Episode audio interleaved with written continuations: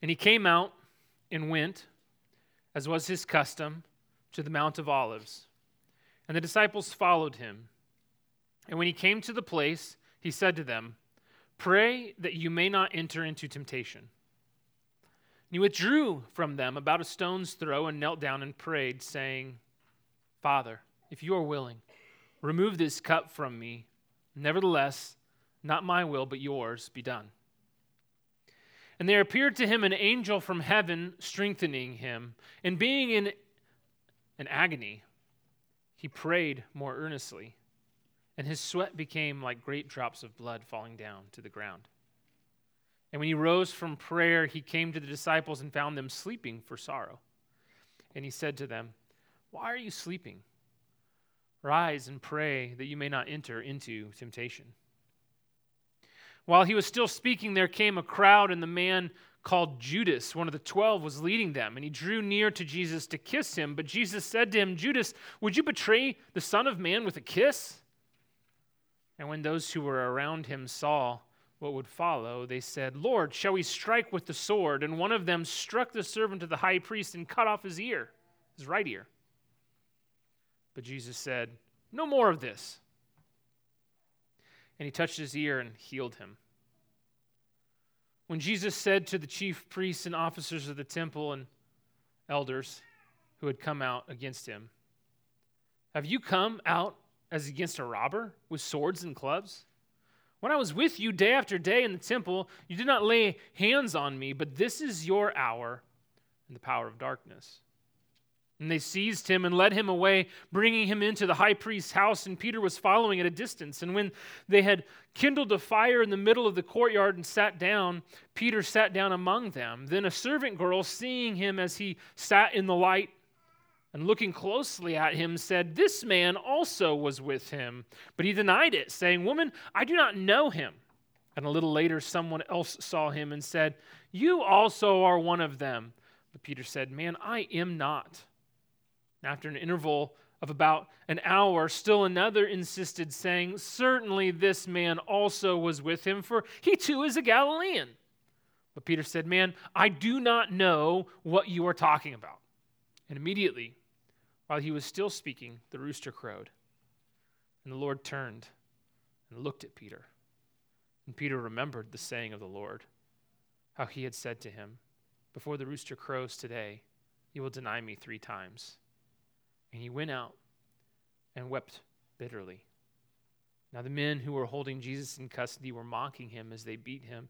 They also blindfolded him and kept asking him, Prophesy, who is it that struck you? And they said many other things against him, blaspheming him. This is the word of the Lord.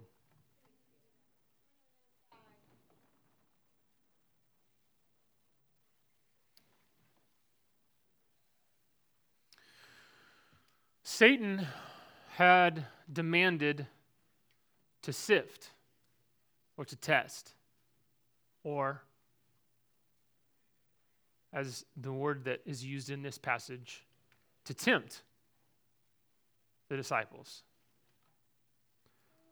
A direct attack on Jesus through temptation at the beginning of his ministry had been ineffective. And so, for a few years, Satan had poked and prodded, scouted and researched. You see, Satan is not stupid, and Satan is not lazy. He's strategic, and he's patient.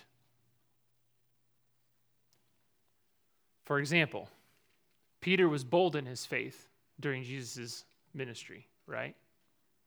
Peter is the one who first confessed Jesus to be the Messiah. What great faith Peter displayed. But it was not enough merely for Satan to test Peter somehow. No, Satan must destroy that good thing. Satan must strategically take the thing that was Peter's strength and try to turn it into his weakness. And so, what's the point at which Satan tests Peter, but to get him to deny Jesus three times. And Satan knew already. He knew where the weak point was because he had already done the prodding. We saw it all the way back when Jesus confessed, when Peter confessed Jesus to be Messiah, didn't we? Right after he made that great confession, when Jesus says, I will have to suffer and die, Peter says, Oh, no way. Far be it, Jesus. And what's Jesus say? But get behind me, Satan. Satan already knew. He had already explored the possibility and he had just waited for the right moment to exploit it. The critical point when it would do the most damage to Peter, to the disciples, to Jesus, or so Satan thought. Church, Satan opposes you. Satan wants to test you. Satan wants to tempt you. Satan wants to destroy you. I want you to understand that. He wants to find the point at which something good, God given, is happening. And at the right moment, he wants to exploit it and he wants to destroy it and he wants to kill you. I cannot say that emphatically enough. He wants to test your faith. He wants to test if you will live by faith in Christ. He wants to test if we will truly believe, truly apply God's word to every aspect of our life. He is looking for the little places, he's poking and he's prodding your life right now, looking for the little places where you will say to Jesus, Oh, may it never be. And then once he finds that point, he waits for the opportune time to exploit it. He sets up the most inconvenient circumstances and then turns that key. Take, for example, marriage. Just, just as an example, uh, uh, as one, as an example that all of us who are married can probably resonate with, right? We say, you know, the first few years of marriage are hard because, you know, people are learning to live together for the first time and etc., etc. And there's some truth to that, perhaps. But why? Why suddenly, have you considered, why suddenly are there temptations in new ways, in new intensities like never before when you get married? Why are there things that didn't bother you very much when someone else did them, but now your spouse does it and it grates you so badly? It drives you up the wall, right? Why? You knew, you knew that you had selfish places in your life. You knew that. But why, when you are, get married, all of a sudden there's a fresh intensity to your selfishness, a fresh intensity to your arrogance, right? Oh, Satan Satan could have intensely tempted you to be selfish at any point, but he waited until that temptation would take down not only you, but your spouse. He waited until that temptation would not only take down you and your spouse, but would destroy marriage in the eyes of others, so as to unglorify God by unglorifying his good creation. By causing people to think this thing that God has given us for our benefit, for our good in the world, for human flourishing, is actually somehow bad. You see, Satan's not stupid, he's strategic. He doesn't need to attack you right away. No, he's too smart for that. He waits until the right moment. And then he floods you with tests, He floods you with opposition. We can't possibly cover this morning every single example of every place that Satan might do this, right? We could probably sit here, and, and, if we had time to think about it, we'd all come up with a dozen examples of places where Satan has done this in our lives. And I, and, and I think it would be a good, uh, a good thing for you to do to take some time this week to just consider your own life and where Satan has done that. To, to sit down in prayer and say, Lord, let me reflect on the places where Satan has attacked me and is attacking me. But we don't have time to cover every single form of opposition, every single tactic. But we do have time, I think, and I think this passage reveals some key categories.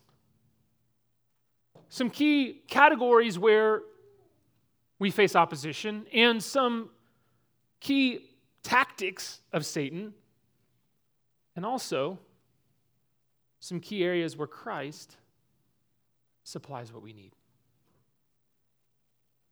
And so we have in this passage three scenes.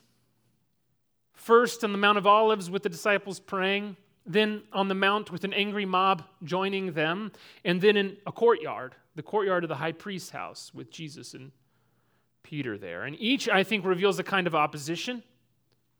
Each highlights a different tactic of our true enemy, Satan, and his forces. And I want perhaps to add here at this point that you need to understand that the true opponent is Satan. But he will use very real people and very real things in your life to oppose you. But those things are not necessarily the enemy, if you will. We need to distinguish between those. And then I think each scene will give us a way that paradoxically Christ actually supplies what we need. So, let me first start by sharing with you three forms of opposition, three ways in which Satan comes against us, fights against God's kingdom. They are our weaknesses, physical force, and social pressures. In the first scene, they go up on the Mount of Olives to pray. And Jesus tells them, Hey, pray here. I'm going to go over there. Stone's throw away. I'm going to pray. You guys pray here. I just told you.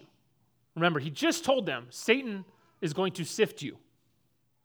And then he pray, says, Pray that you will not fall into temptation. You'd think if Jesus had just said, Hey, heads up, Satan's about ready to really come after you, that that would be kind of a, a point in which you go, okay, maybe I need to you know, pay attention to that a little bit. But but instead they fall asleep. And we may actually be too quick to criticize them for this. You know, we might say to ourselves, goodness gracious, how, do, how can you fall asleep in a situation like this, disciples? How, how could they possibly, like, what are they thinking? And yet, how often do you and I get up early in the morning, say, to pray or to read our Bibles, and we're sitting there, and pretty soon, you know, we wake up because we'd fallen asleep in the chair. Like, oh man, I need to get, get some breakfast and get to work. I, I just passed out for a second. How often do we doze off? How often are our weaknesses, do our weaknesses oppose us in the things that God would have us do?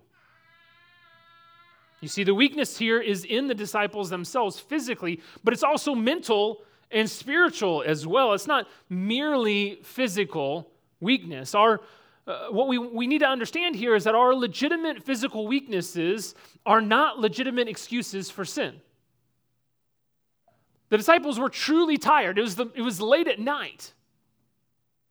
They were physically exhausted, and yet our physical, our legitimate physical weaknesses are not ex- legitimate excuses for sin. Our legitimate relational weaknesses are not legitimate excuses for sin. However, our weaknesses do cause us to be more susceptible to temptations, and we need to be aware of that. We ought to pay attention to that. And for that reason, we ought to be aware that these will tend to be points at which Satan will seek to attack us. How often, how often when you're hungry, are you more likely to respond to someone in anger?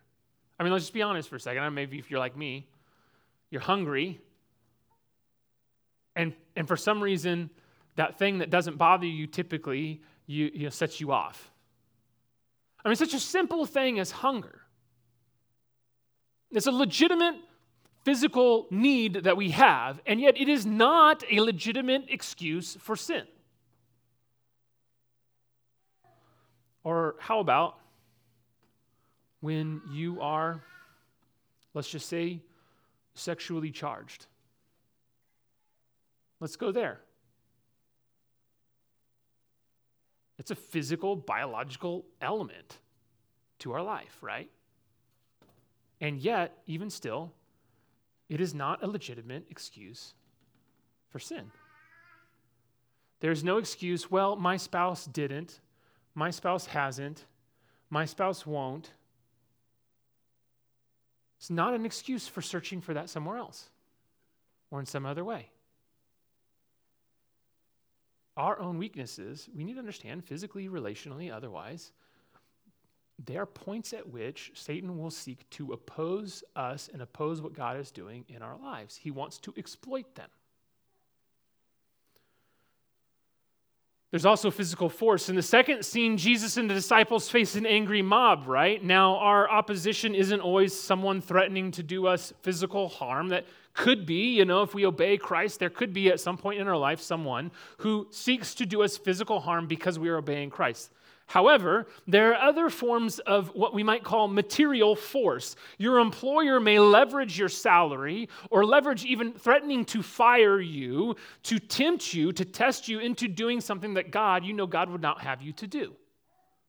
That can and does happen and is happening all the more in our culture today. A husband may threaten or use their physical strength against their wife, or a wife may threaten to withhold physical intimacy to force a husband to do something. That is physical force, material force. Even someone without much physical strength can use this kind of force. Consider the four year old temper tantrum for a second, right? I know you went to the coffee shop, you just wanted a cup of coffee, just to sit down, read your Bible for 20 minutes. You know, you know third space has that little area where the kids can play, right?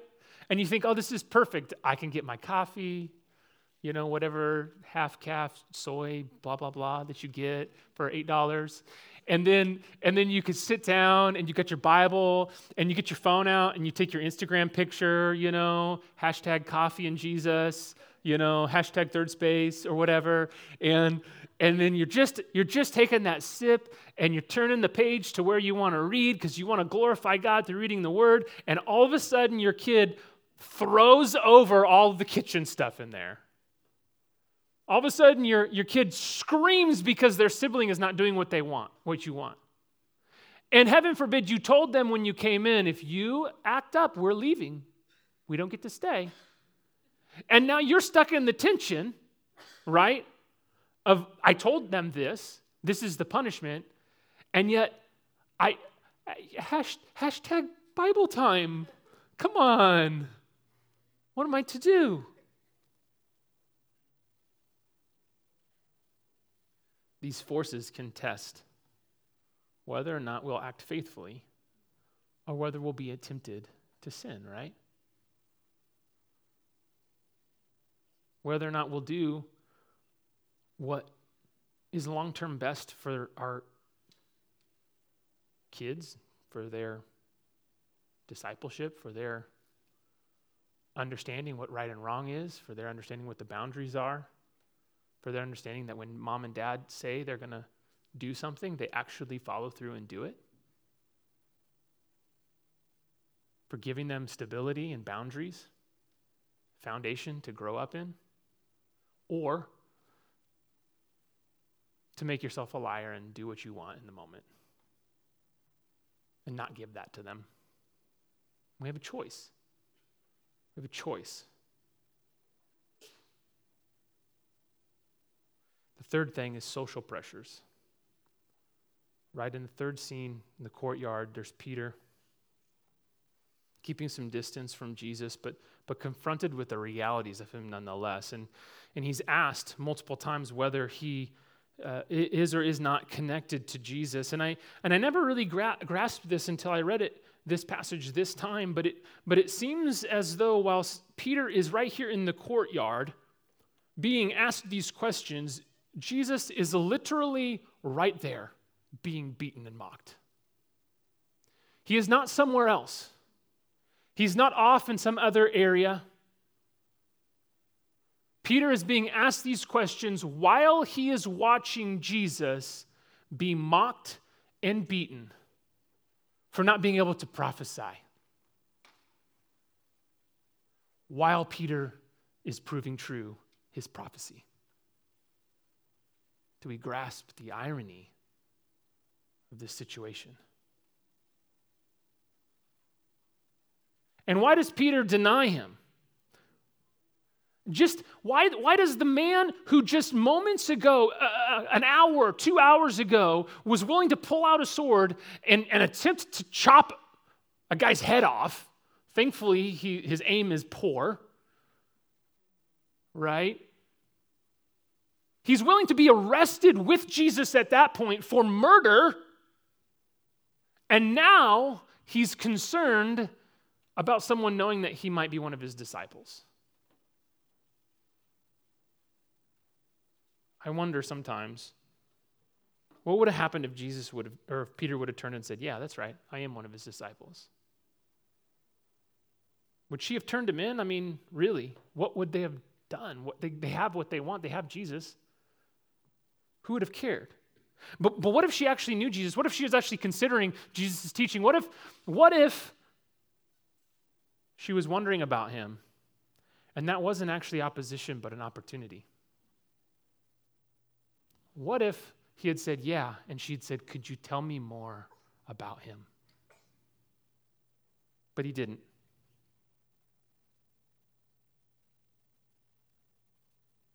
He didn't. And the rooster crows. And just as Jesus had said, Peter looks at Christ, beaten and mocked, and Jesus looks at him. And he realizes that the social pressures of these people sitting next to a fire in the courtyard was had overrun the opinion of Jesus himself in his life. Listen, there are social pressures that we face as well. What will someone think of me if I do this? What will someone say if I do that? How will I be perceived? How could I might I be misunderstood? Sometimes sometimes it isn't even what will happen, it's what we think might possibly happen or what we think someone might possibly think about us and they be, that begins to dominate our actions, dominate our thoughts when in reality that person may never have thought about us at all. How often do we say, oh, well, I know you must have been thinking blah, blah, blah, and the person goes, I don't even know what you're talking about. I never thought about that at all. You see someone looking in your direction from a distance and laughing, and you assume they're making fun of you with someone else, although they really, you know, you'd really have no idea what they're talking about. And then that causes you to respond in a different way to them than you would have otherwise. And then they're sitting there wondering, well, why are they treating me that way? I've never done anything wrong to them. It's the kind of sin that breaks up churches, it's the kind of sin that breaks up marriages and friendships. Satan waits for the opportune time. Social pressures Social pressures that sometimes aren't even actual pressure, pressures from anyone else, but just something that we create in our own hearts. Right? So these are all forms of opposition that Satan exploits. Our own weaknesses, the force, others' force, uh, social pressures. But how do we respond? How can we combat this opposition from Satan? You know, there's an old saying in football or in sport that the best, what is it? The best defense is a good offense, right? How do we fight back against Satan when he fights against us. I think paradoxically, we have to look at the response of Christ versus the disciples and realize that the only way for us to have the strength to fight these things is to not look to our own strength, but to look to Christ instead. And so I want to give you, I want to go back through each of these scenes one more time, and I want to hopefully help us to uh, think through what method we should use to fight back against Satan. The first thing is this we need to find strength by submitting to the Lord. You need to understand that you do not find strength in yourself to win this fight. You only find strength to win this fight by submitting to the Lord instead. That's where it comes from. There is a sharp contrast between Jesus and the disciples. Jesus reveals his inner strength by being diligent in prayer as he knows what's ahead of him. He continues in prayer, sweating drops of blood, staying diligent to pray for his disciples while they're over there asleep. Even more, Jesus reveals that true strength is not found in being self sufficient. Friends, you think that, you know, uh, our world wants to tell us, you know, be self sufficient. That's how you can be strong. But what the Bible tells us is something very, very different. Jesus himself, what does he do? He says, Lord, not my will, but your will. And then God strengthens him. Even Jesus submits. And even Jesus gets strength from somewhere outside of himself.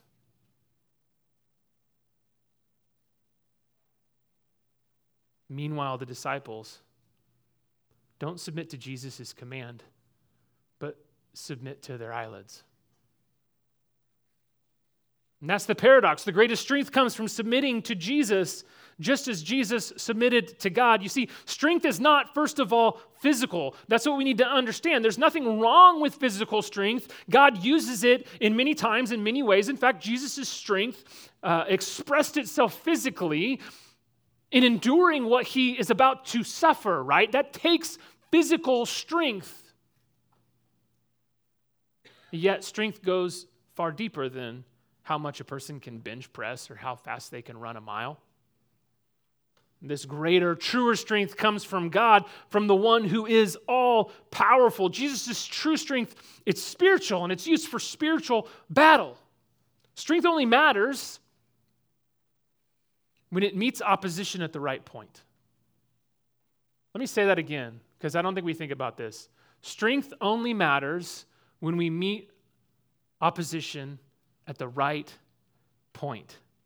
It doesn't matter how much I can bench press if I'm standing at the starting line of a marathon, right?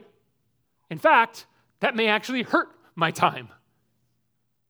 Okay? It doesn't matter how well you can box when it's a wrestling match.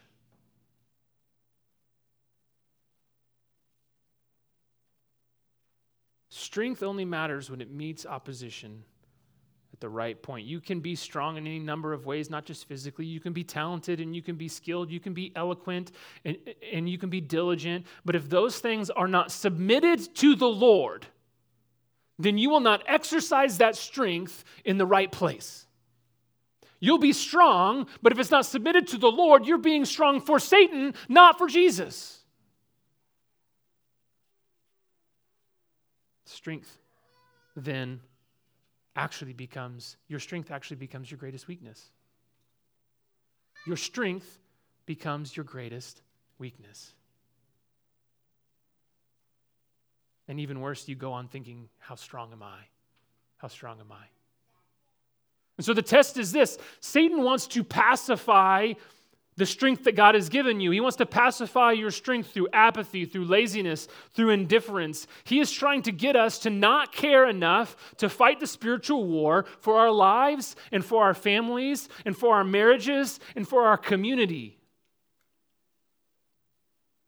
One of his favorite ways to do this is to let us be really good at something that doesn't matter at all.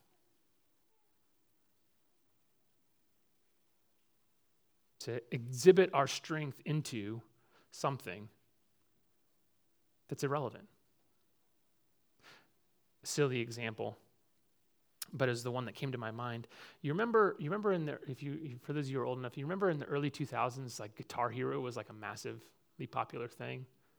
Like every, you could go to any garage sale and find like three Guitar Hero guitars now, but you know, like for like 25 cents or something. But it was a huge deal, and I and I just I think about I think about the people who played hours and hours of Guitar Hero and became really really good, and I wonder now if they had wished that they had practiced a real guitar. Like no one cares that you are awesome at Guitar Hero. Like that's great. No, no one cares now. But maybe if you had put that into something else, maybe it would be something that actually would be beneficial. And so, what's our application? Well, here's, here's an application be in prayer. Be in prayer. First, because it's God's way to direct us to, to, to, to the places we need strength, right? But, but, but also, it's God's way of, of of turning, of making us realize that it's not in our strength, but His strength that we do things.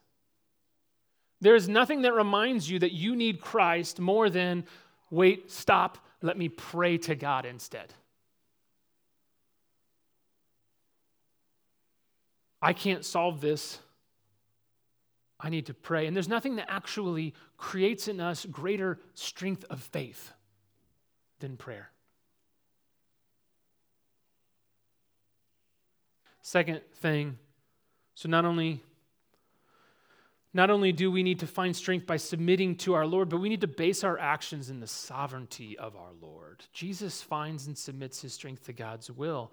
But it's and it's on that foundation that he that that that his actions in the next scene are built as the crowd, as this angry mob comes to arrest him. It's submission to the Lord and an understanding of God's sovereignty that allows him to act rightly.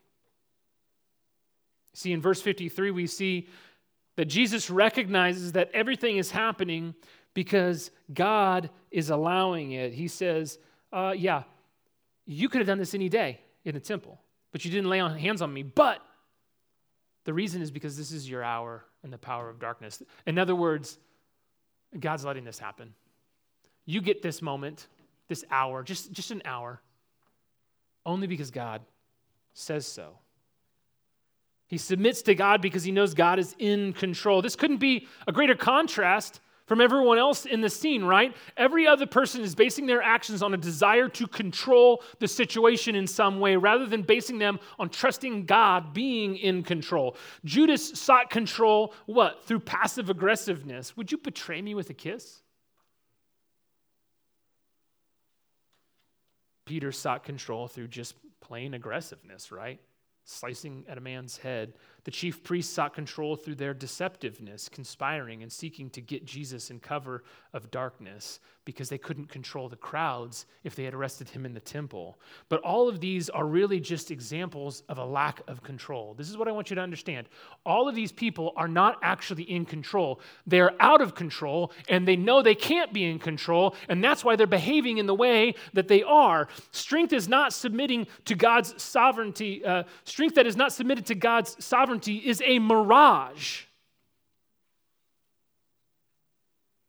It's make believe. It is eventually crushed under the mismanagement of its own strength. It's like living a lie. You can do it for a while, but eventually you get trapped in your own web. Listen, you, the strongest man can, can push that rock up the mountain, but eventually your foot slips and the rock is going to crush you. And it doesn't matter if you can push the rock up, when the rock rolls back down, it will kill you. We are not in the kind of control that we like to pretend we're in. The more we grasp to control things, the more we grasp to control what seems out of control around us, in fact, the more out of control we become. Because we can't. We can't control it. You can't control the people. You can't control your spouse. You can't control your kids in that way. You can't control other people. You can't control that stuff.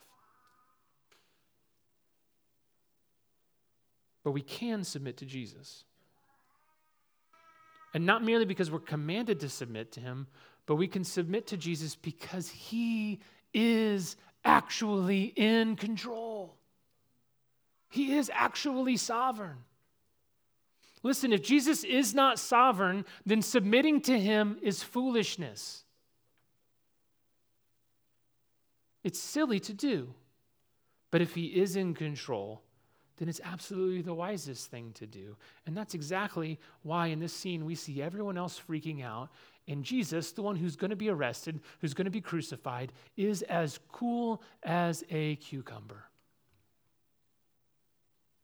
You see, Satan, he wants to warp your strength. Not only does he want to pacify your strength, but he wants to warp it through foolishness. He wants to harness it to do evil rather than good. And if he can make you think you're doing good, that's all the better. At the moment of the arrest, the disciples rightly recognize what's going to happen, but they draw all the wrong conclusions about what to do about it because they fail to believe Jesus' repeated words that he must be arrested, he must suffer, he must die. And because they fail to believe Jesus' words, their zeal for Jesus actually becomes zeal against Jesus and themselves. Peter was so zealously for Jesus that he would, be, he would risk murdering someone and being arrested for murder and being crucified alongside Christ, rightly for him, because he would be a murderer, without realizing what Jesus is actually zealous for. And what is Jesus zealous for? God's will. God's will to be done. Whatever the cost to him, God's will to be done. Too many Christians and churches are super zealous for God's mission. And they truly want to see people saved, so much so that they'll they turn a blind eye to things that are explicitly commanded in Scripture.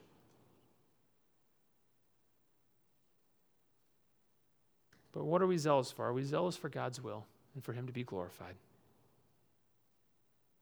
Do we really think that we have a better plan than God's plan? See, Jesus understood, as I said, that this hour, that this power, the power, the word for power here is the word for the authority that Satan offered Jesus all the way back in Luke 4 during the temptation. Same exact word. And Jesus knows that it's temporary. Jesus knows that his power is short lived. He didn't need that power back then in Luke 4, and he doesn't need it right now. Jesus is taking that power a different way by God's sovereign plan. And indeed, all power will be His. And even for us today, it may seem like things are going all wrong, but it's always only a temporary thing. And so our application is this trust God.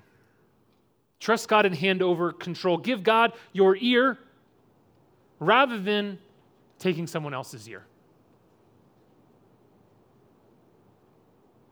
When we think about that, you know, in big situations, we think, oh, of course I'll give God control in that, that in that big thing. Of course I'll give God control. But if we are not practicing handing control over to God in all the little things, then why do we think when the big things happen that we'll give control to God there as well? It doesn't make sense, does it? And we know, in fact, if we look at our lives, that we don't. We don't do that.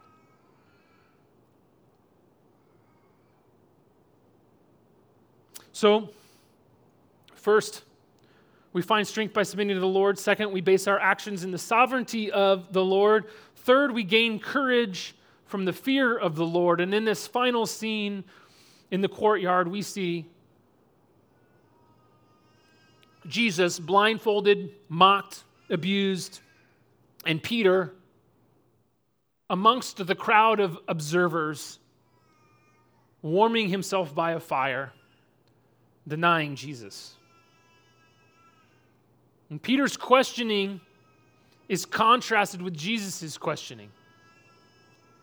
Peter's life is not at risk, and yet he denies Christ. You know, when we think about denying Jesus, we might think of someone saying, Hey, renounce Jesus or die. And that could happen, but this isn't so extreme. The denial here is not necessarily a total denial of faith, it's, it's a denial of being connected to Jesus in any way. And I want you to stop and think about your own life.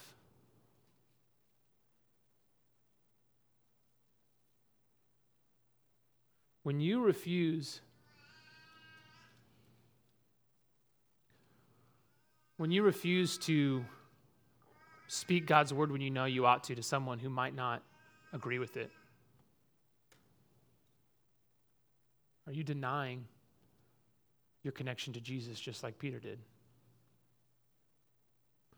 When you conform to the world because of social pressures rather than standing on what God's word says, do you not deny Jesus just like Peter did?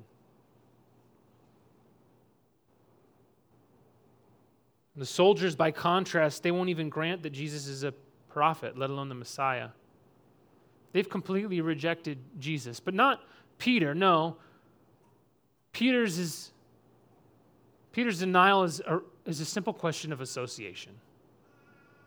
The word for deny is actually the opposite in the Greek for the word confess. Our call is to confess Christ and deny ourselves, and Peter is doing the opposite. He's denying Christ and seeking to preserve himself.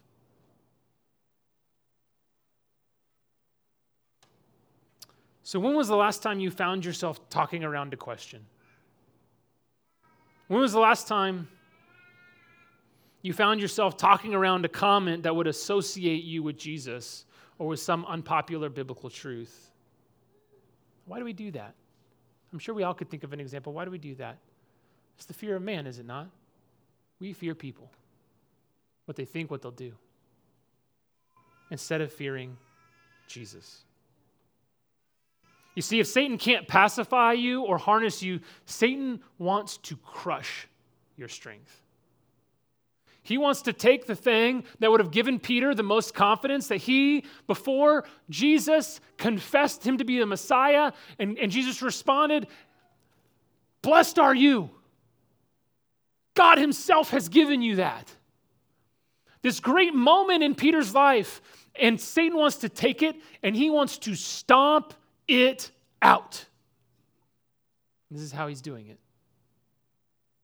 And that's what he wants to do to you as well. He wants to take those, those great moments where God has really done something in your life, those great successes for God's kingdom, and he wants to make you feel like they're failures. He wants to crush you.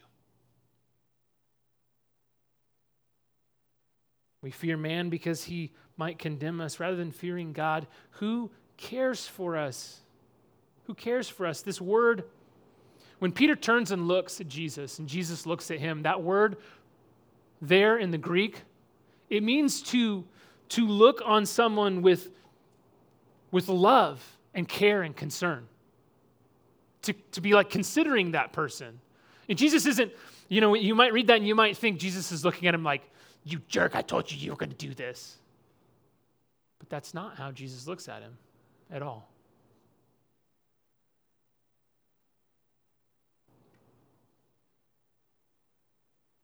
What do we do?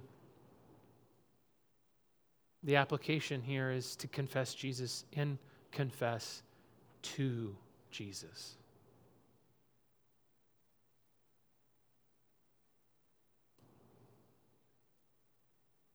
Our Savior looks on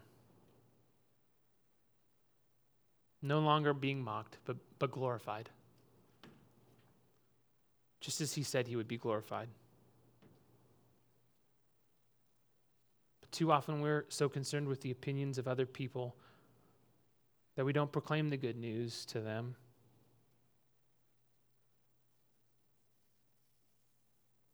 And like Peter, we need to look into the eyes of a suffering Christ, suffering on our behalf, and we need to weep.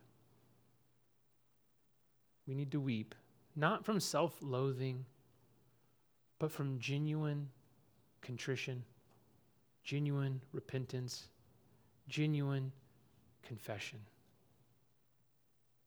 Listen, if we've been failing to confess Christ to others, we need to start by confessing to Christ about our own unbelief. If you can't confess your sins to Christ, if you can't confess to Christ your own need for Him, how will you ever confess Christ to someone else? How will you ever tell someone else their need for Christ? That's where it starts. And praise God, praise God that when Christ looks on us, he looks with care and with concern and with love for his people, with an eye to restore them, so that just as he prayed for Peter, when he turns again, when he repents, he would strengthen his brothers. Listen. Romans 8:34, Hebrews 7:25, they tell us no one can condemn or separate us from God's love.